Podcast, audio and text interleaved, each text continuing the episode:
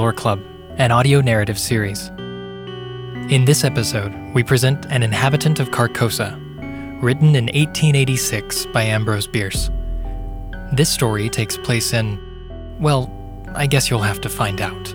But the setting, along with many of Bierce's other works, would go on to inspire Robert W. Chambers in the creation of his metafictional play, The King in Yellow which you may recognize from modern works of existential horror, such as True Detective. Much like Bierce's other stories, an inhabitant of Carcosa confronts the de facto horror of mere existence, and how that horror is amplified by the mind's persistence. While listening, consider what does it mean to go on being after great tragedy?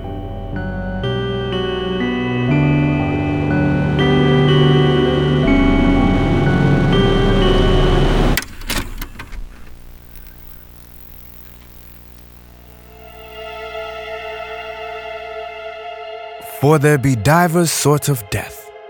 Some wherein the body remaineth, and in some it vanisheth quite away with the spirit. This commonly occurreth only in solitude, such as God's will. And none seeing the end, we say the man is lost or gone on a long journey, which indeed he hath. But sometimes it hath happened in sight of many, as abundant testimony showeth. In one kind of death the spirit also dieth and this it hath been known to do while yet the body was in vigor for many years. Sometimes, as is veritably attested, it dieth with the body, but after a season is raised up again in that place where the body did decay.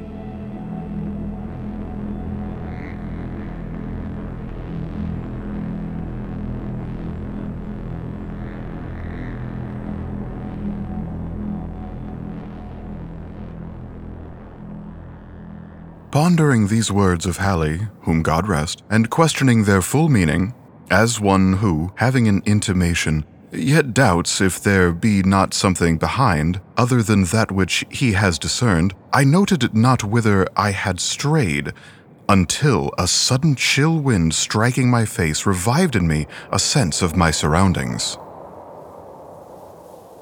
I observed with astonishment that everything seemed unfamiliar. On every side of me stretched a bleak and desolate expanse of plain, covered with a tall overgrowth of sere grass, which rustled and whistled in the autumn wind, with heaven knows what mysterious and disquieting suggestion. Protruded at long intervals above it stood strangely shaped and somber colored rocks, which seemed to have an understanding with one another and to exchange looks of uncomfortable significance as if they had reared their heads to watch the issue of some foreseen event. A few blasted trees here and there appeared as leaders in this malevolent conspiracy of silent expectation. The day, I thought, must be far advanced, though the sun was invisible, and although sensible that the air was raw and chill, my consciousness of that fact was rather mental than physical. I had no feeling of discomfort. Overall, the dismal landscape, a canopy of low, lead colored clouds, hung like a visible curse. In all this, there was a menace and a portent, a hint of evil, an intimation of doom. Bird, beast, or insect, there was none. The wind sighed in the bare branches of the dead trees, and the gray grass bent to whisper its dread secret to the earth. But no other sound nor motion broke the awful repose of that dismal place.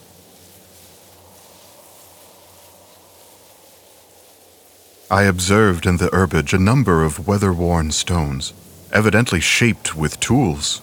They were broken covered with moss and half sunken in the earth. Some lay prostrate, some leaned at various angles, none was vertical. They were obviously headstones of graves, though the graves themselves no longer existed as either mounds or depressions. The years had leveled all. Scattered here and there, more massive blocks showed where some pompous tomb or ambitious monument had once flung its feeble defiance at oblivion. So old seemed these relics, these vestiges of vanity and memorials of affection and piety, so battered and worn and stained, so neglected, deserted, forgotten the place that I could not help thinking myself the discoverer of this burial ground of a prehistoric race of men whose very name was long extinct. Filled with these reflections, I was for some time heedless of the sequence of my own experiences. But soon I thought, how came I hither? A moment's reflection seemed to make this all clear and explain at the same time, though in a disquieting way, the singular character with which my fancy had invested all that I saw or heard. I was ill. I remembered now that I had been prostrated by a sudden fever, and that my family had told me that in my periods of delirium I had constantly cried out for liberty and air, and had been held in bed to prevent my escape out of doors. Now, I had eluded the vigilance of my attendants, and had wandered hitherto. To, to where? I could not conjecture. Clearly, I was at a considerable distance from the city where I dwelt, the ancient and famous city of Carcosa.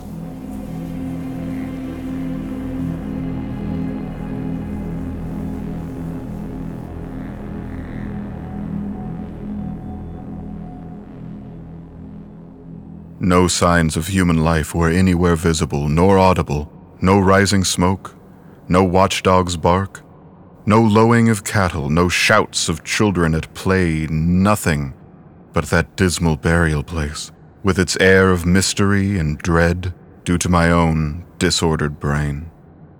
Was I not becoming again delirious, there beyond human aid? Was it not indeed all an illusion of my madness? I called aloud the names of my wives and sons, reached out my hands in search of theirs, even as I walked among the crumbling stones and in the withered grass.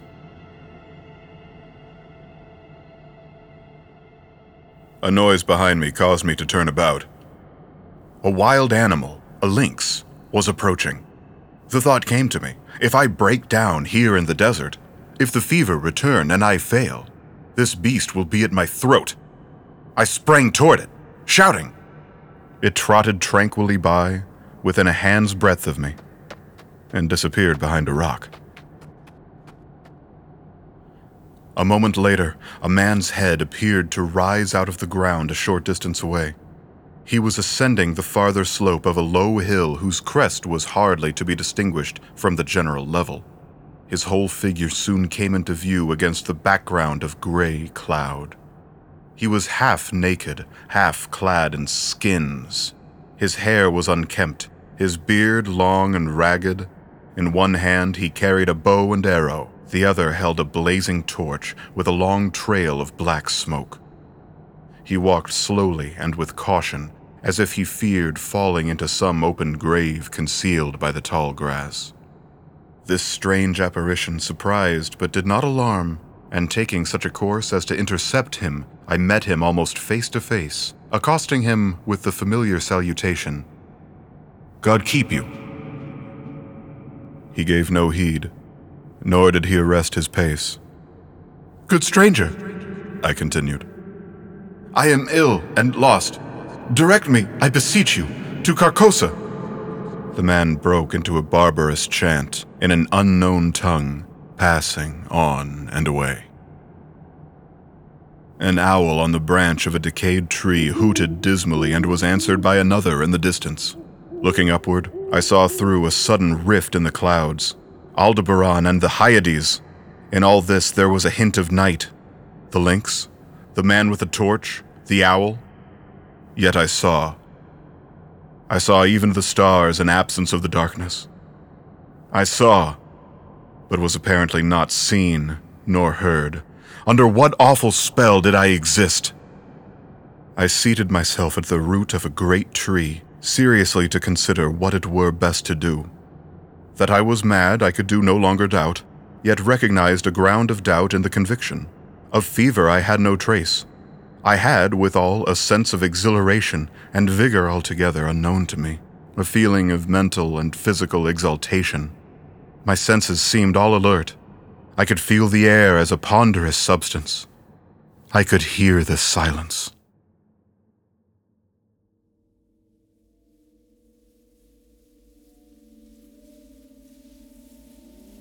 A great root of the giant tree against whose trunk I leaned as I sat held enclosed in its grasp a slab of stone, a part of which protruded into a recess formed by another root. The stone was thus partly protected from the weather, though greatly decomposed.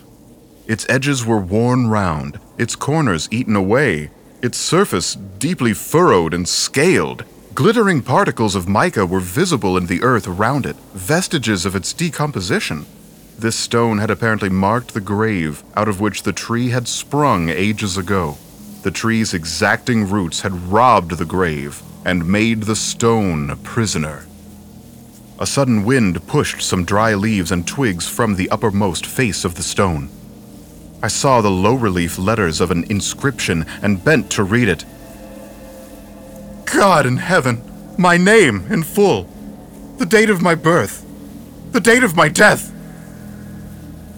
A level shaft of light illuminated the whole side of the tree as I sprang to my feet in terror. The sun was rising in the rosy east. I stood between the tree and his broad red disk. No shadow darkened the trunk. A chorus of howling wolves saluted the dawn. I saw them sitting on their haunches, singly and in groups, on the summits of irregular mounds and tumuli filling a half of my desert prospect and extending to the horizon. And then I knew that these were ruins of the ancient and famous city of Carcosa.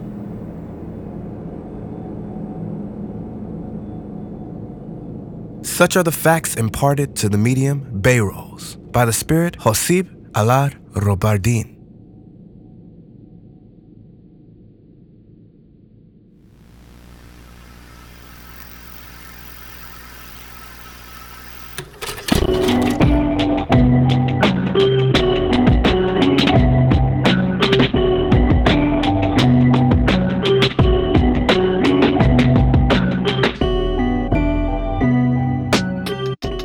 Thank you for listening to Lore Club's performance of An Inhabitant of Carcosa. I hope you enjoy existential horror, or what some might call cosmic horror, because there's more of this to come. You can get updates on future episodes and tell us just how horrified you are at lore underscore club, wherever you do your scrolling. Show notes and credits for today's episode, as well as a link to the text, can be found at thefanet.com slash loreclub. That's T-H-E-F-A-N-E-T dot com slash loreclub. Our cast this time around was Alexander Alston as narrator 1, or Hoseib, and Nicklaus Gray as narrator 2. All music for today's episode was produced by me, Joseph R. Strom. You can find and support the creation of more music for the show at Speak with Animals on Bandcamp and social media. We'll see you around, and I'll leave you with this. It is good to exist, to be loved and to give love, even if that love is lost. To be a piece of the universe, together and apart, expressing itself against all odds and reason. Thank you for existing. And bye for now.